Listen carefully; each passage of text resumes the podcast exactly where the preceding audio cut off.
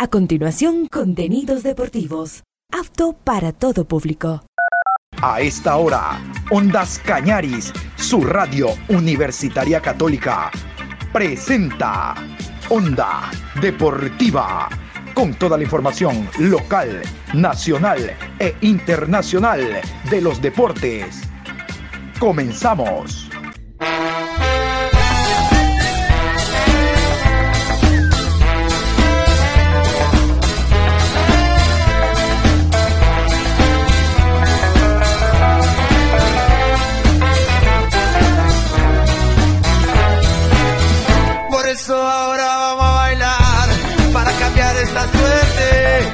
Sabemos gambetear para ausentar la muerte.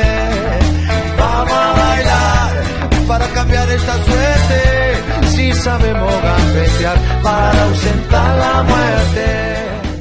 Hola, ¿qué tal? ¿Cómo les va? Buenas tardes. Aquí estamos en este nuevo horario de 18 a 19 horas. Onda Deportiva se activa a esta hora. Hoy miércoles 26, programa 1187. Miércoles 26 de abril Vamos a hablar en esta programación, en esta franja hablaremos de Liga Pro, vamos a hablar de el Santos Laguna mexicano porque Pablo Repeto, querido, amado y odiado por un sector de la hinchada de Liga de Quito, es el nuevo estratega del Santos Laguna. Se habla de que algún futbolista ecuatoriano pueda emigrar por el conocimiento y la relación que tiene el uruguayo con nuestro fútbol. Y hablaremos en la segunda media hora de la selección boliviana. Gustavo Costas, el técnico ex Barcelona campeón, en el 2012 habló, habló, habló y dijo que ya en la fecha FIFA de junio ellos tienen rival. ¿Quién? Ecuador, pues aquí no dicen nada. Por fuera uno se entera de todo. Pero vamos a iniciar con el tema Liga Pro 2023.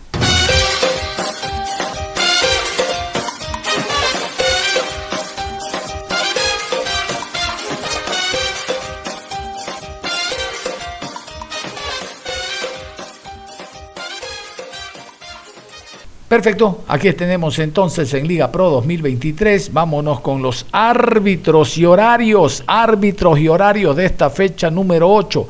Dos partidos el viernes, tres el sábado, tres el domingo. Árbitros y horarios, Liga Pro 2023. Viernes 17 horas con 30, Aucas versus Guayaquil City. A las 20 horas, Emelec enfrenta a Independiente del Valle. Sábado 29 de abril, 13 horas, Deportivo Cuenca se enfrenta a Gualaceo. A las 15 horas con 30, Universidad Católica versus Liga de Quito. Y a las 18 horas, Técnico Universitario recibe a Barcelona. Domingo 30 de abril, 13 horas, Cumbayá versus Muchurruna. A las 15 horas con 30, Libertad enfrenta a Orense. Y a las 18 horas, Delfín recibe a El Nacional. En esta octava fecha, viva junto a nosotros Ondas Cañaris, el clásico del fútbol azuayo.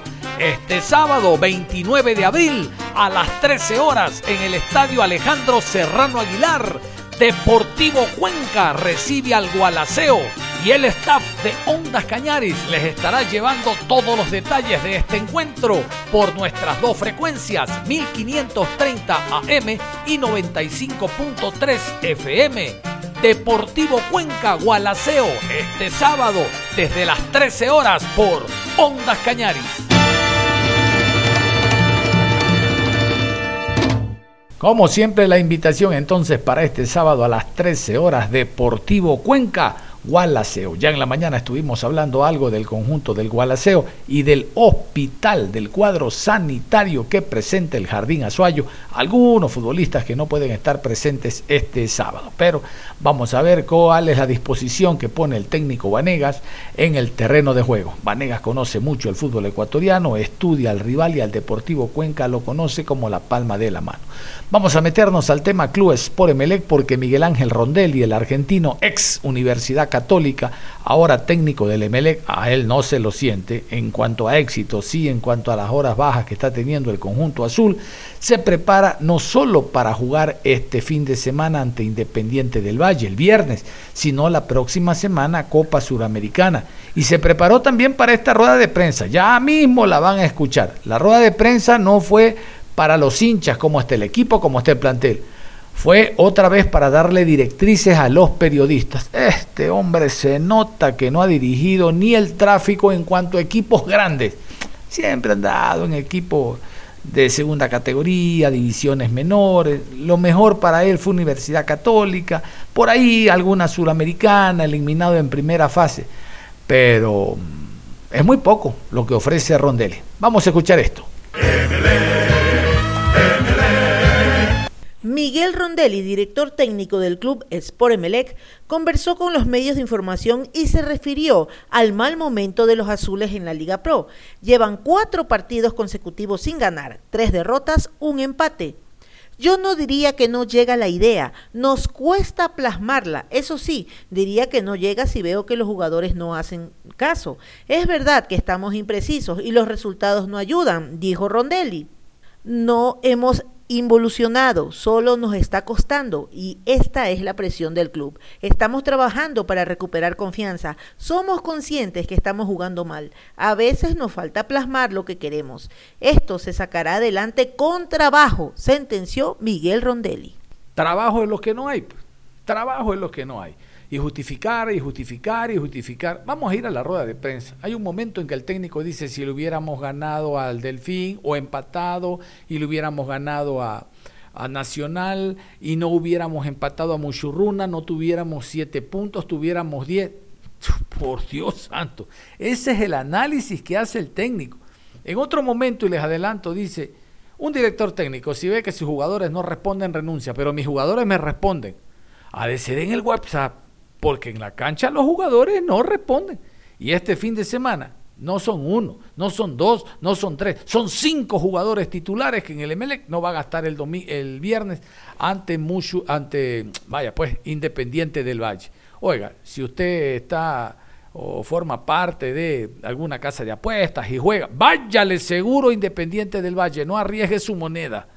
El Emelec, este Emelec no levanta. Responsable, Rondelli, al cual escuchamos a continuación. sido complicado que tuvo usted frente al conjunto del Ponchito. Eh, hubo un caso, tal vez, que mucha gente se quedó y lo quería conocer de usted. ¿Qué pasó en la salida de José Alberti? Cuando el jugador salió, ¿hubo algún tipo de problema con usted y con Omar Andrade? No, eh, salió fastidioso por el cambio, pero no, no insultó. Por el momento escuché que insultó. Si revisan, y si hay alguno que sea experto en lectura de labios, revisen la imagen, nunca insulta él dice como que, como está fastidioso por el cambio, porque no le gusta salir, a nadie le gusta salir, pero no, no hizo más nada. Después sí habla con, con Omar, con mi asistente, Omar le contesta, le explica el porqué del cambio, él no entiende la razón y se sienta, pero no, no pasó mayor. Después inventaron cualquier cosa, yo tuve un problema, casi que como que nos agarramos a trompada, ¿no? Se enojó porque salió, esa es la realidad, sí, no voy a mentir en una cosa que se vio, pero no, no hubo insulto, no hubo golpe, no nada. Se enojó porque salió, yo prefiero que los jugadores se enojen cuando salen, a que salgan como si no le, le valía lo mismo salir o no. Eh, yo creo que más que falta de respeto hacia mí es, es un enojo por la situación y porque no, no quería salir, porque entendía que, eh, que frustrado con el partido que estaba haciendo, entonces no, no quería salir para, para reivindicarse, pero no creo que sea para tampoco agrandar las cosas. Hay pruebas mucho más importantes que resolver que es. He hablado de este eh, funcionamiento que va evolucionando, también se ha tenido partidos eh, obviamente no muy buenos, que usted lo ha reconocido también. Eh, ¿Usted cree que la idea de Rondelli está llegando al grupo de jugadores? Porque también eso se comenta, de que no llega la idea de que el técnico también puede fallar en esa, en esa situación. La idea no llega. Eh, yo digo que nos está costando plasmarlo, pero no... A ver, yo diría que no llega si yo le diría a los jugadores que hacen una cosa y hacen totalmente otra. Eh, sí, estamos imprecisos, estamos imprecisos con la pelota, nos está costando mucho tener o sostener la pelota, nos está costando mucho ocupar a veces espacios que el sistema rival nos está dejando. Eh, y sumado a eso, no nos están ayudando los resultados, porque vamos a ser realistas, todo, todo lo que suceda va a ser en función de, los resultados y, de lo demostrado hasta ahora. Eh, nosotros hace cuatro partidos que no ganamos por liga, entonces todo lo que pase es malo, un punto es malo porque no se gana, eh, hay que ganar, no, no queda otra. Entonces, me parece que eh, esa evolución que en un momento que no, nos estancó, no, no hemos eh, evolucionado, tampoco creo que hayamos involucionado, creo que estamos en la misma en la misma chatura de juego en la que no podemos levantar y que nos, nos está costando, se nos está haciendo cada vez más difícil soportar esa presión de que las cosas no nos salen, no la presión de la hinchada, la presión del club, la presión propia que tenemos nosotros, que queremos hacer algo y no nos sale y tenemos una situación por no nos salga, creo que queremos empezar a recuperar la confianza, es como cuando un jugador erra dos o tres pases, eh, en lugar de buscar pases difíciles, tiene que empezar a hacer pases simples para agarrar confianza. Creo que tenemos que volver a hacer las cosas simples y agarrar confianza, porque lo que hemos perdido me parece que, más allá del juego, es la confianza. Si no recuperamos la confianza, no vamos a poder recuperar el juego. Eh, somos conscientes que estamos jugando mal, eh, pero no porque la idea no llegue, sino porque a veces nos falta plasmar eso que queremos hacer. Creo que tenemos una intención, tenemos una idea, pero nos está costando, a veces por posicionamiento y a veces por imprecisiones en, la generación de juegos, nos está costando plasmar la idea. Pero bueno, hay que seguir trabajando, no, queda otra, esto se sale solamente con trabajo. el Cuco Angulo, eh, vimos al Cuco que estaba, que salió con una molestia luego del compromiso contra Huracán, me imagino que la cancha no ayudó.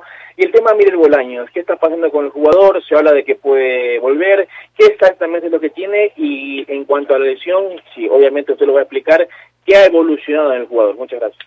Bueno, a ver, vamos a empezar por parte. El, el Cuco. El Cuco ingresó, yo entiendo la desesperación del hincha, entiendo la desesperación de los medios, de que, no sé, al Cuco lo ven bajar del auto y ya dicen que el Cuco está para jugar 90 minutos y recién se bajó del auto. Entonces esperemos, él tiene que recuperarse, él tiene muchas ganas de jugar, víctima de eso a veces acelera los tiempos y, cuando uno no está en plenitud física es muy difícil eh, que no se lesione. Entonces él se recupera de una lesión y vuelve a cargarse y eso le demora mucho tiempo. Entonces me parece que es hora de dejar al jugador que se recupere, que se ponga al 100% desde lo físico y no hablo desde lo físico, muchas veces dicen, no, gordo, que no, hablo desde lo físico, desde que agarra el ritmo de entrenamiento. Él no puede jugar eh, un partido solamente con uno o dos entrenamientos, él tiene que tener una o dos semanas enteras de entrenamiento para poder ingresar. Yo creo que las ganas que tiene él de jugar, más la presión eh, mediática del hincha, de, que quieren que juegue, que juegue, que juegue, hacen que los tiempos no se respeten. Sea que lo más sensato es que él se recupere bien físicamente y cuando esté al 100% que juega.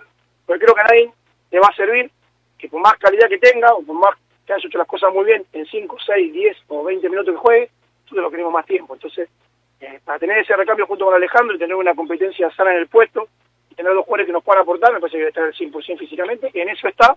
Entonces debemos dejar que se recupere tranquilo.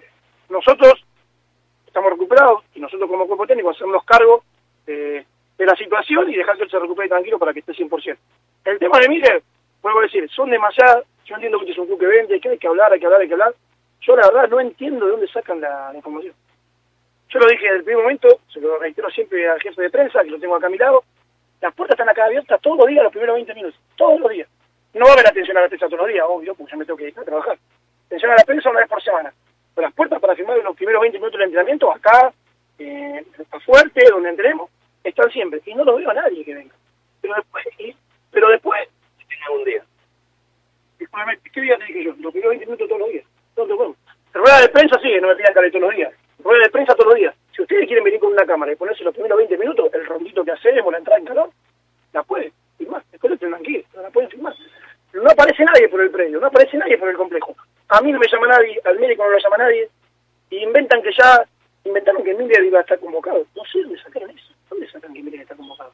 Tiene un desgarro, sufrió un desgarro. Los tiempos del desgarro se están cumpliendo a la perfección están cumpliendo la perfección. Cuando un juego se desgarra, le va a hacer un reposo, después que ese desgarro se cicatrice, después generalmente se forma una fibrosis, muchas veces la fibrosis se rompe, después tiene una readaptación deportiva y después tiene el alta deportiva. Él está cumpliendo todas, todas las etapas que debe cumplir. Ahora, si empiezan a decir, no, ya está, ya está, no sé qué es lo que quieren, lo quieren buscar.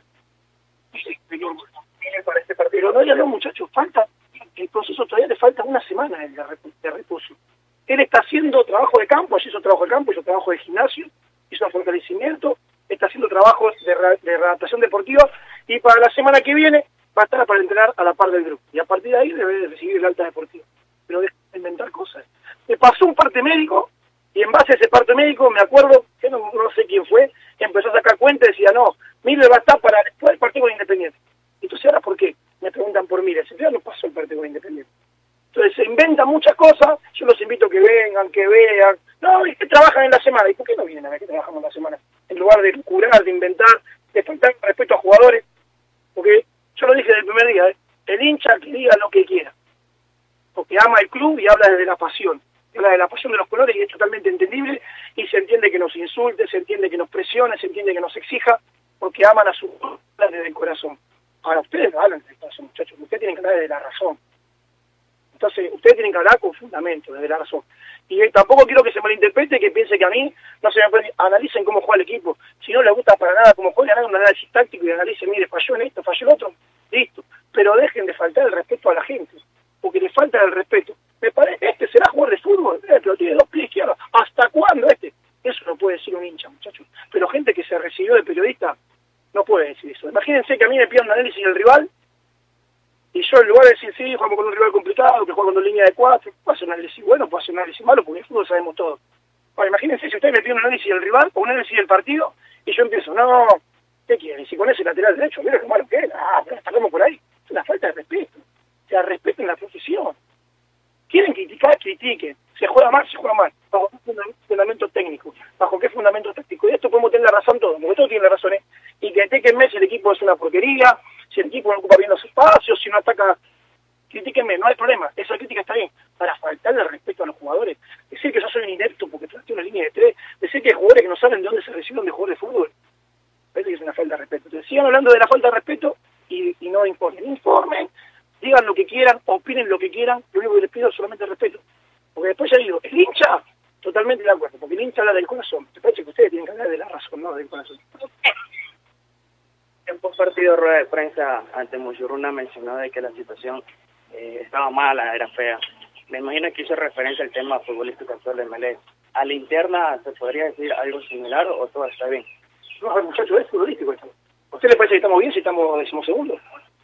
No, está bien, la tabla está muy apretada. ¿eh? Estamos a con siete puntos, hay con un lote grande que tiene 10, el puntero ya se alejó bastante, esa es la realidad. Eh, los que están más abajo están muy cerca y peleamos como yo como yo la pasada. Entonces, la realidad no es buena en lo deportivo. ¿Qué quieren que diga? Si yo digo que la realidad es buena, que el equipo mejora, que sería un mentiroso, sería un farsante y estaría diciendo cosas que no son. Ahora digo que la realidad es mala y ya en lugar de analizar los proyectos, ah, la verdad es que se tiró con y la verdad es que el presidente no sé qué, la verdad es que el vicepresidente no sé cuánto. La situación es mala de los políticos, porque no estamos jugando bien y porque no estamos teniendo resultados.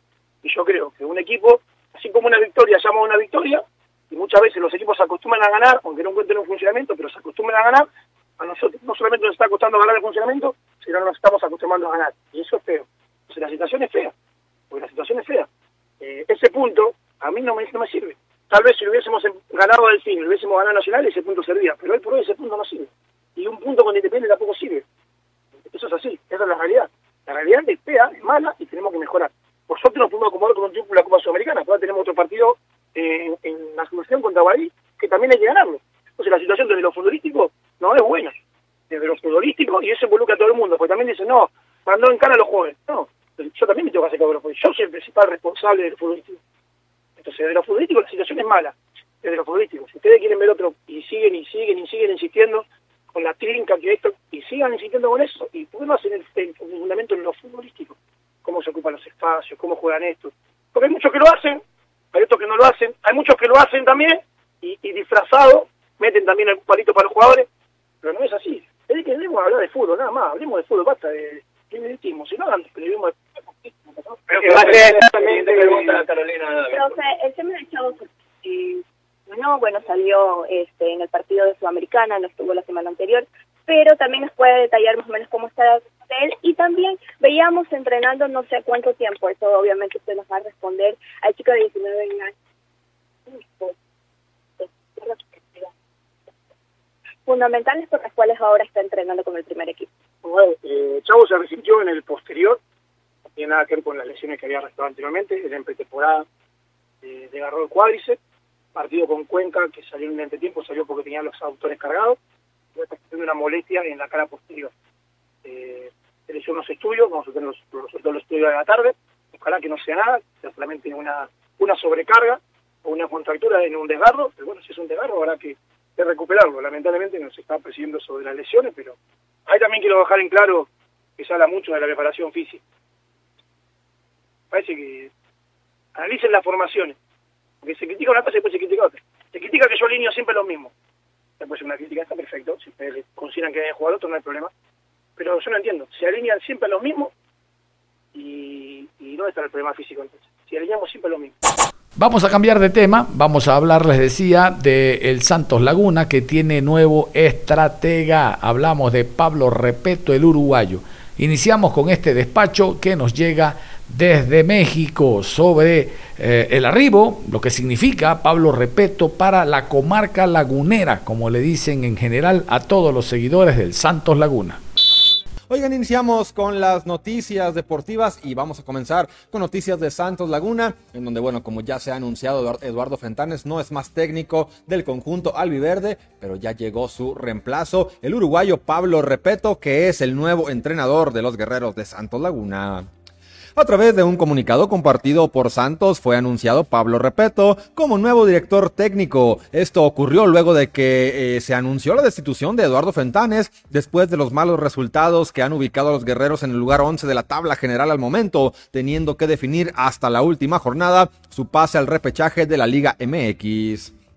El equipo lagunero anunció que el estratega uruguayo Repeto será el nuevo técnico del equipo. El laureado entrenador ha dirigido equipos en Uruguay y Ecuador, además de que cuenta con un pasado importante al tener un subcampeonato en la Copa Libertadores de América. También se dijo que estará acompañado por un cuerpo de auxiliares técnicos encabezado por Oscar Coagliata y Joaquín Casales. Con él también arribará Marcelo Cabezas como preparador físico.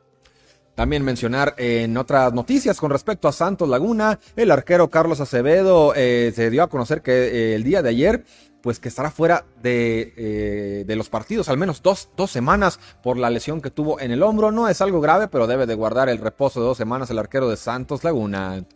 Oigan, pues ahí está, lo vemos ahí en pantalla, cómo se ha dado sus agarrones con el buen Guillermo Almada, un viejo conocido aquí de la comarca lagunera, también lo vimos ahí peleando con Luis Ubeldía. Bueno, pues ya conoció ahí un par de técnicos de, que estuvieron al frente de los guerreros de la comarca lagunera y que bueno, ahora Pablo Repeto será el encargado de dirigir a los guerreros de Santos Laguna y regresarles ese respeto que se les había perdido en la casa del dolor ajeno. Pues ahí tienen ustedes la noticia de aspecto local en cuanto al Santos Laguna y el nuevo técnico que es posible que dirija en caso de que Santos avance al repechaje, pues a partir de ese partido. Todavía hay que ver qué sucede el próximo sábado cuando enfrenten a la máquina celeste de la Cruz Azul. Ahí estaba entonces, eh, el, ¿cómo se llama? El comunicado, ¿no? Que dio a conocer el Santos Laguna. Les cuento que el día de ayer estamos a dos horas, me dice, ¿no? A dos horas de diferencia de ese sector de Santos, de Torreón eh, en relación a Ecuador. Ayer alrededor de las, ¿qué será? 5 de la tarde de Ecuador, 7 de la noche de, México, fue presentado el director técnico. Pero vamos con esta nota, con este despacho, con esta crónica que habla de el arribo de eh, Pablo Repeto al fútbol azteca. Los guerreros soltaron la bomba, despidieron a Eduardo Fentanes y contrataron al director técnico uruguayo. Santos Laguna vive días convulsionados después de la derrota contra el club Querétaro en la jornada 16 del torneo Clausura 2023, la cual encendió la llama en los aficionados y la directiva y terminó por precipitar la salida de Fentanes. Para reemplazar al director técnico saliente en la comarca se inclinaron por un experimentado Pablo Repeto. Como ya te contamos, Repeto es un entrenador uruguayo de 49 años, con vasta experiencia en clubes sudamericanos, con los cuales ha logrado una sostenida alta efectividad y también significativos títulos. Sin embargo, será su primer desafío en la Liga MX, comenzando en un contexto clave y caliente. El equipo guerrero tiene por delante el encuentro por la jornada número 17 el próximo sábado 29 de abril ante el Cruz Azul y en la cancha del Estadio Azteca, donde se verá obligado a obtener al menos un punto si no quiere hacer peligrar su participación en el repechaje. En este contexto, muchos aficionados se preguntan si el nuevo DT estará presente ante la máquina o cuándo asumirá y también por cuánto tiempo ha firmado con la institución.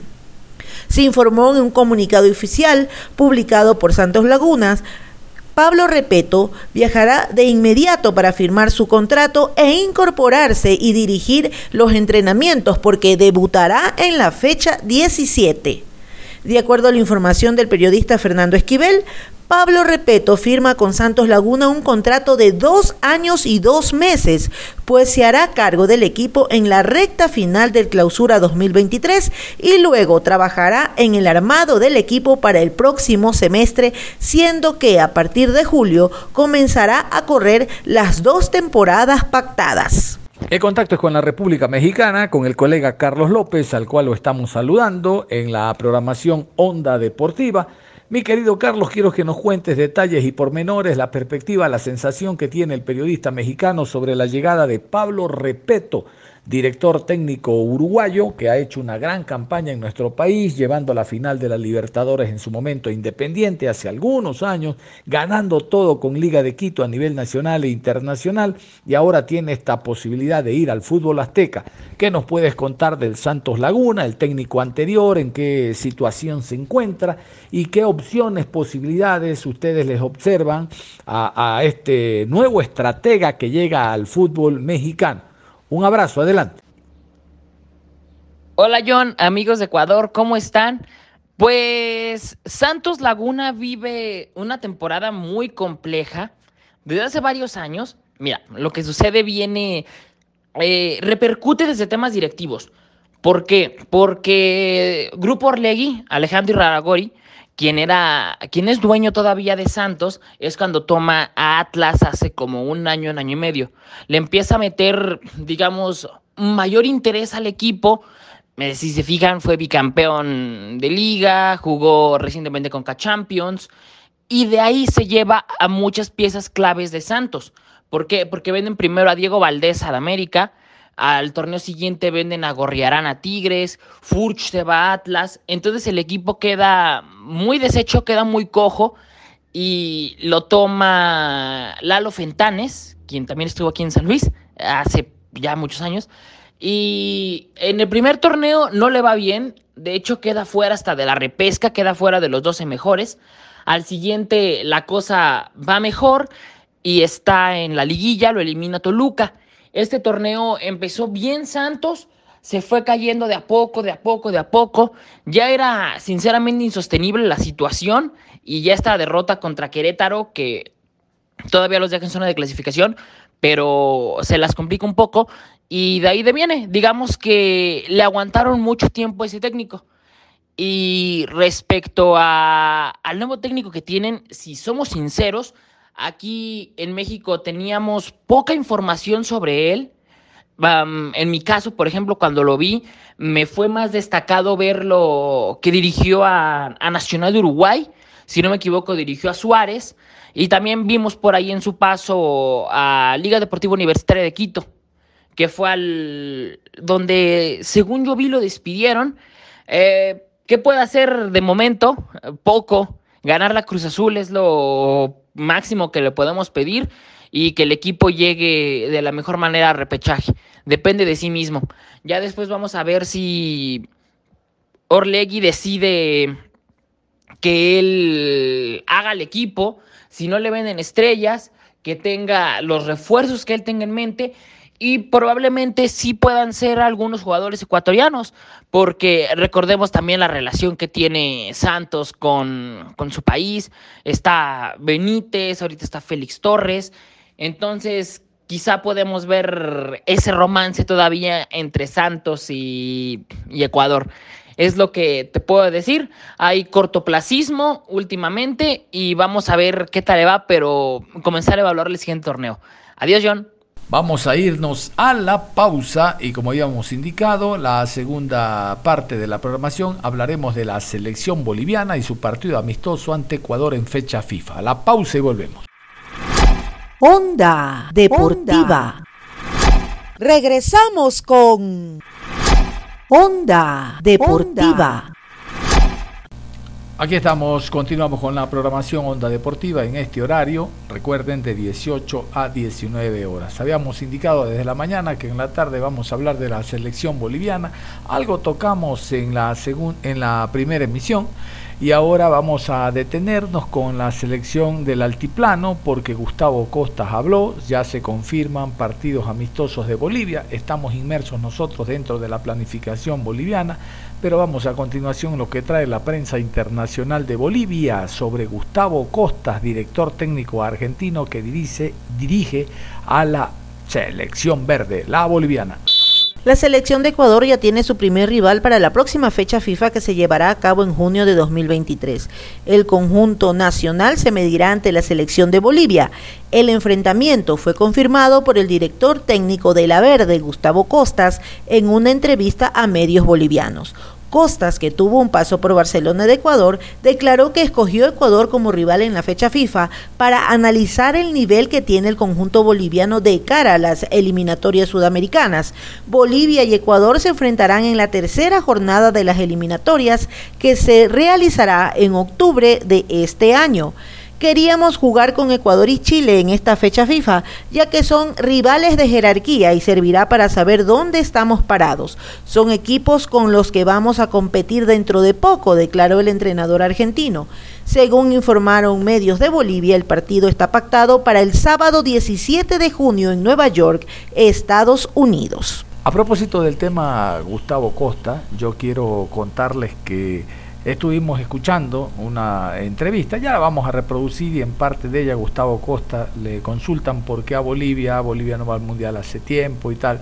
Y el hombre dice que él es de retos, que él llegó de Arabia después de haber trabajado allá algunos meses, hartos dólares, y lo llamaron de Ecuador, lo llamaron del Barcelona, y se puso a investigar y dijo, a ver, tiene el 67% de hinchas en el país, no sale campeón 14 años, yo voy para allá y allá fue. Y al igual como ocurrió en Paraguay, en Chile, en Perú, en todos esos lugares él fue campeón. Después del Barcelona, ustedes recordarán, él se fue al Guaraní y también fue campeón. E igual que Bustos lo clasificó directo de fase 1, fase 2, fase 3 a fase de grupos al equipo del Guaraní. Este hombre es de reto. Y si él estaba trabajando en Bolivia y lo llamaron para dirigir la selección mayor, ténganlo por seguro que el conocimiento que tiene del futbolista boliviano más los dos amistosos que ya hubo en el mes de marzo, ahora en el mes de junio, le van a servir muchísimo. Vamos a continuación con esta nota. Hay una rueda de prensa donde él da a conocer algunos detalles de este trabajo. Destaquemos esto, Marcelo Martín seguirá siendo el capitán de la selección boliviana. Esto y más es lo que habló el técnico Gustavo Costas, que es muy querido por la afición guayaquileña, particularmente la del Barcelona, quiero separar, la del Barcelona, Guayaquil la hincha del ML también, del Barcelona, porque después de 14 años lo sacó campeón. Escuchemos a Gustavo Costa. Bien, la verdad, gracias a Dios, eh, muy bien, los chicos están, lo vimos muy, muy, muy motivados, la verdad, nos viene, nos viene muy bien eh, esta semana de poder trabajar lo estamos haciendo por la mañana, por la tarde, eh, en campo de juego y también eh, mostrándole muchos videos individuales y colectivos, ¿no es cierto? Digo que queremos de, ellos. No, como dije antes, los veo muy, muy motivados a, los chicos, eh, muy metidos y después de positivo, las cosas que podemos hablar con ellos mostrarle todo lo que queremos eh, acá en el campo de juego, como decía antes, y, eh, en, los videos, en las cosas individuales, eh, en los errores a veces que cometen en, los partidos acá cuando juegan de local. y la verdad que estamos muy contentos, muy contentos por la predisposición de, todos los chicos. chicos? Yo lo, digo siempre, siempre me hacen nota y siempre me, preguntan lo mismo. Entonces, eh, siempre digo, eh, de que a veces se separa mucho el, el, juego, no se juega tanto, eh, porque lo vemos todo y me parece que todos opinamos lo mismo, que tenemos que cambiar, hay muchas cosas que tenemos que cambiar. en la intensidad del juego, después en el bar que si se pueden demorar, se pueden demorar muy, menos, pues se está demorando demasiado y los partidos eh, se hacen muy, muy lentos. Y lo que sucede es que, por eso digo que se tendría que corregir muchas cosas del fútbol local, para poder después competir, competir, porque si bien capaz que vos no tenés tantos jugadores, pero se jugarían, eh, eh, en las canchas estarían en buen estado, se jugaría, eh, el fútbol sería intenso, es otra cosa, es decir, estás. Lo que pasa es que el futbolista de otra selección está jugando en, ligas que son muy importantes, que se juega a un ritmo, a una intensidad superior a la que se juega acá. Entonces, eso a veces te cuesta, por eso eh, nosotros estamos hablando mucho con los chicos en ese sentido, de, tratar de, ponerle más intensidad al juego, pero como decíamos antes, como te decía antes, eh, por lo de que eh, los partidos se, cortan muchísimo y a veces se juegan en el primer, capaz en primer tiempo, que 15 minutos, 12 minutos, si vos controlás el tiempo. Eh, se demora muchísimo, lo vimos todo. Entonces, a eso, eso te cuesta, conseguir la intensidad eh, del juego. Eh, y es difícil porque cuando vos los tenés acá, el trabajo es más que el doble. Te, contesto la, la, primera, segunda, es, tenés que jugar. Como decía Argentina, en algún momento tenés que jugar, así que no a veces, a veces es mejor o es peor, eso lo va a decir los, resultados. a mí sabíamos más o menos que, podía pasar, eh, suceder esto, que iba a ser la misma, así que no estamos pensando, estamos más, pensando eh, en el armado del equipo, ¿no es cierto? Que, que vamos a ir viéndolos, como decía en la otra pregunta, eh, si esta es la base, todavía falta. Eh, tenemos el junio todavía para poder ir, poder ver a los chicos. Trajimos chicos jóvenes ahora, que pienso que es una camada que viene muy, muy bien y por eso lo que queremos. Eh, trajimos chicos de la sub-20 también, para que vean lo que queremos nosotros también de, ellos cuando les toque eh, intervenir con nosotros. Sí, el grupo lo vamos a ir armando, ¿no es cierto? Queremos llegar, queremos llegar a septiembre de la mejor manera, sabemos que desgraciadamente no podemos tener los microciclos, entonces tenemos que aprovechar, nos viene bárbaro esta semana que tuvimos, ¿eh? que tenemos con ellos, podemos estar, ir, como digo siempre, vos lo conocés el jugador cuando lo tenés con vos, eh, entonces que teníamos ganas de, tener este, este grupo, ir armándolo, y poder llegar a septiembre de, la mejor manera. Eh, pienso que tengo mucha fe que vamos a llegar, capaz no vamos a llegar al 100%, eh, como uno eh, pretende por todas las cosas, que, las preguntas también que hicieron, que no te jugadores en el exterior, en ligas, en otras ligas más importantes. Pero tengo mucha fe que vamos a llegar bien a, la, a septiembre. como digo siempre, Queremos un, equipo que sea intenso, un equipo que sea corto, un equipo que, por ejemplo, comparando con el partido de Perú que tuvimos el último, donde me gustó porque no tuvimos errores, eh, pero nos costó tener mucho el, balón, eh, necesitábamos más posesión de balón. Eh, y bueno, y de ahí ir viendo los jugadores que nos pueden servir, ¿no es cierto?, para, para septiembre. Ayer se decía a los jugadores, lo que tienen que, lo que corresponde es a ellos ahora. Vos cuando. Yo veo acá, por ejemplo, que en otra, selección que estaría entrenando acá, habría mínimo 500, 1000 personas en entrenamiento. Acá no, hay nadie en la calle, y los jugadores. Eh, y ellos son los que tienen que, cambiar eh, esta historia. ¿Y cómo, cómo la cambiás? adentro del campo de juego, la única manera, ganando. Ganando, teniendo bueno, eh, que, que, el ciudadano eh, boliviano se sienta eh, identificado con su selección, y eso que pretendemos nosotros, ¿no es cierto? Es decir, nosotros no podemos decir, no, vengan a alentarnos, vengan a apoyarnos, no, nosotros tenemos que demostrar en el campo de juego lo que queremos. Y es en el campo de juego donde la verdad es eh, en el partido y es ganar.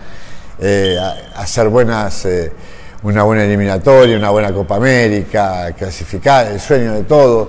Eh, entonces ayer se decía justamente, eh, en la charla que tuve con ellos, que ellos ahora son lo- los responsables de poder dar vuelta esta historia y, bueno, la verdad que son bendecidos. Yo decía que quisiera estar en el lugar de ellos, porque hoy le toca a ellos y, y tenemos toda la fe del mundo que, que se puede lograrlo.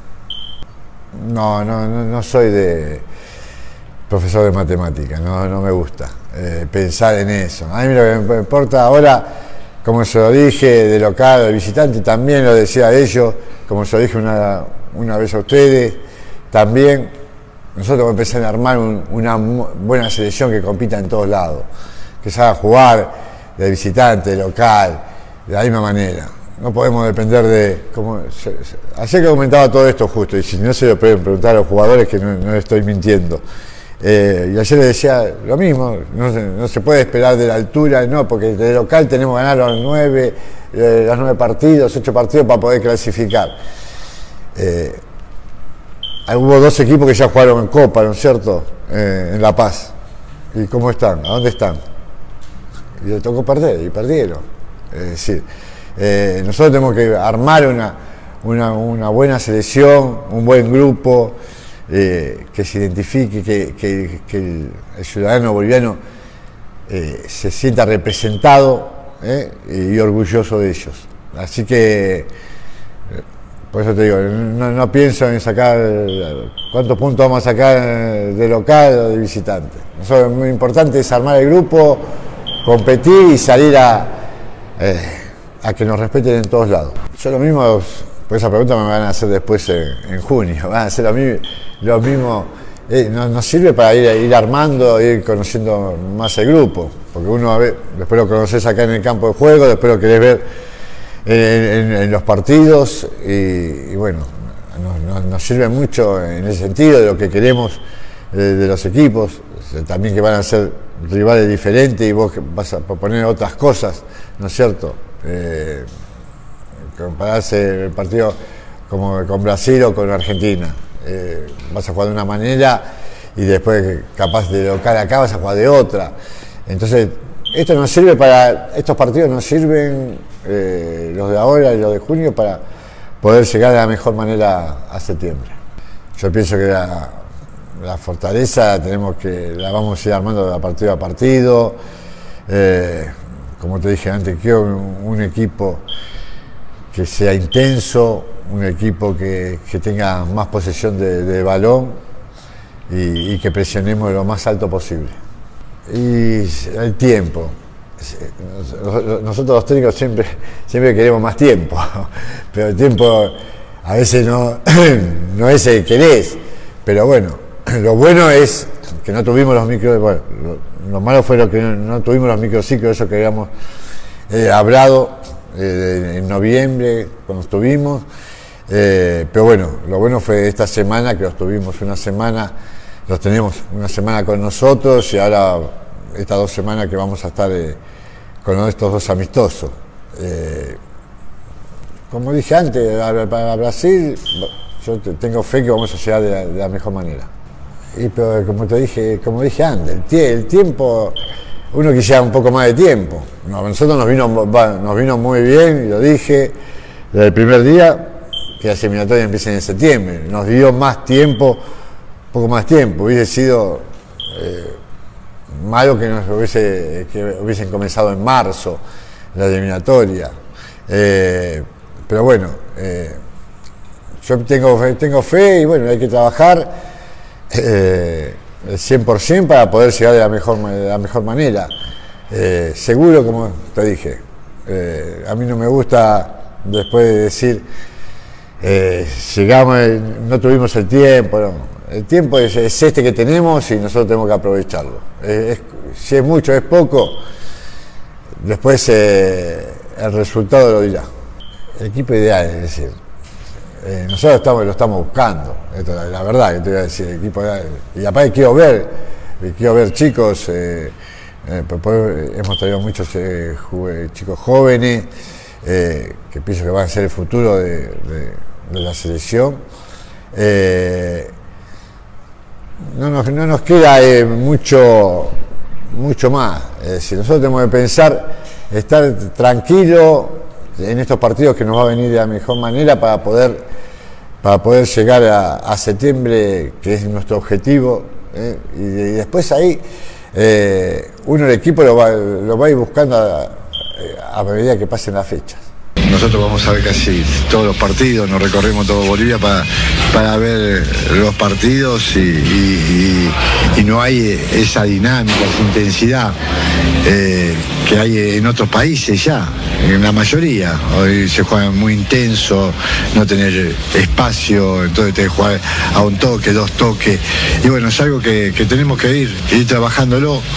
eh, y bueno, eso es lo, lo que pretendemos de, de- de ir mejorando de a poco. Ahora, profesor, esto de la intensidad, estos problemas con el VAR, la velocidad de juego, no depende solamente de los jugadores, sino de todo un sistema, ¿no? Del fútbol boliviano en sí.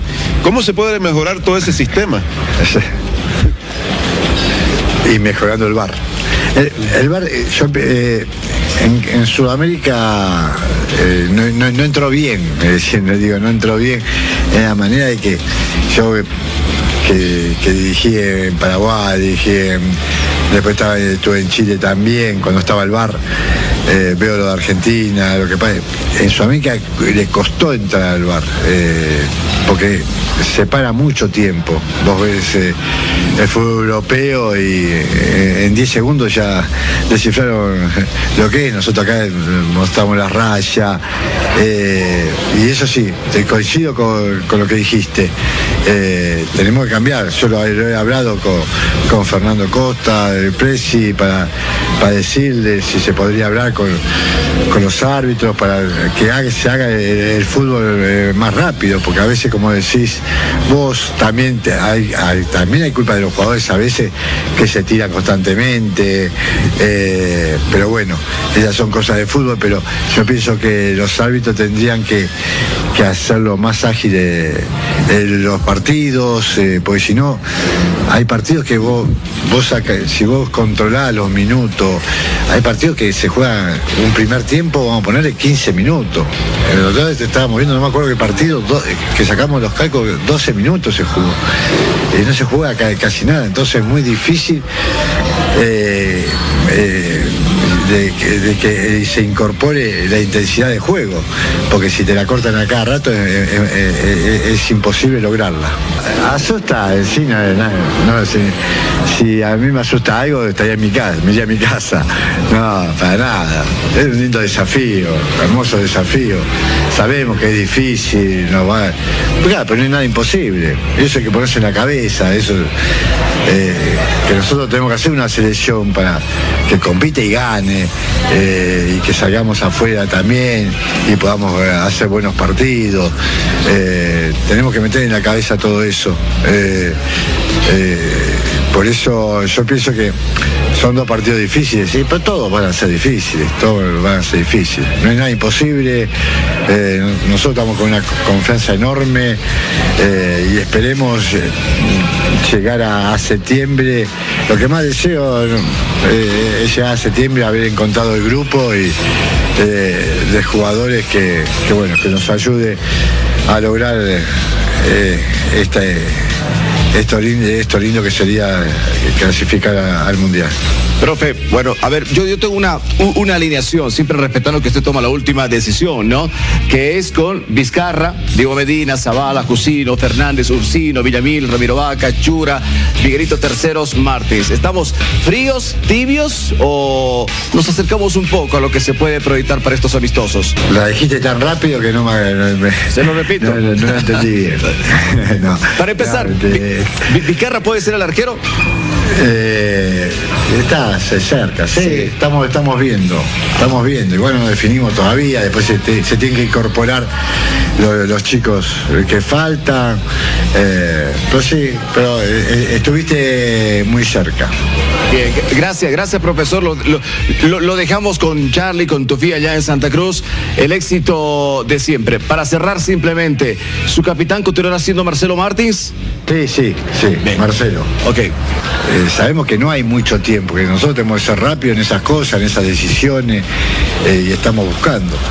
Esto de lo que nos está dando eh, todas estas. eh, esto es, llegar bien a septiembre, que se llega. Pero como le dije hoy, yo para mí no hay amistoso eh, en ningún lado. Uno quiere ir allá y ganar.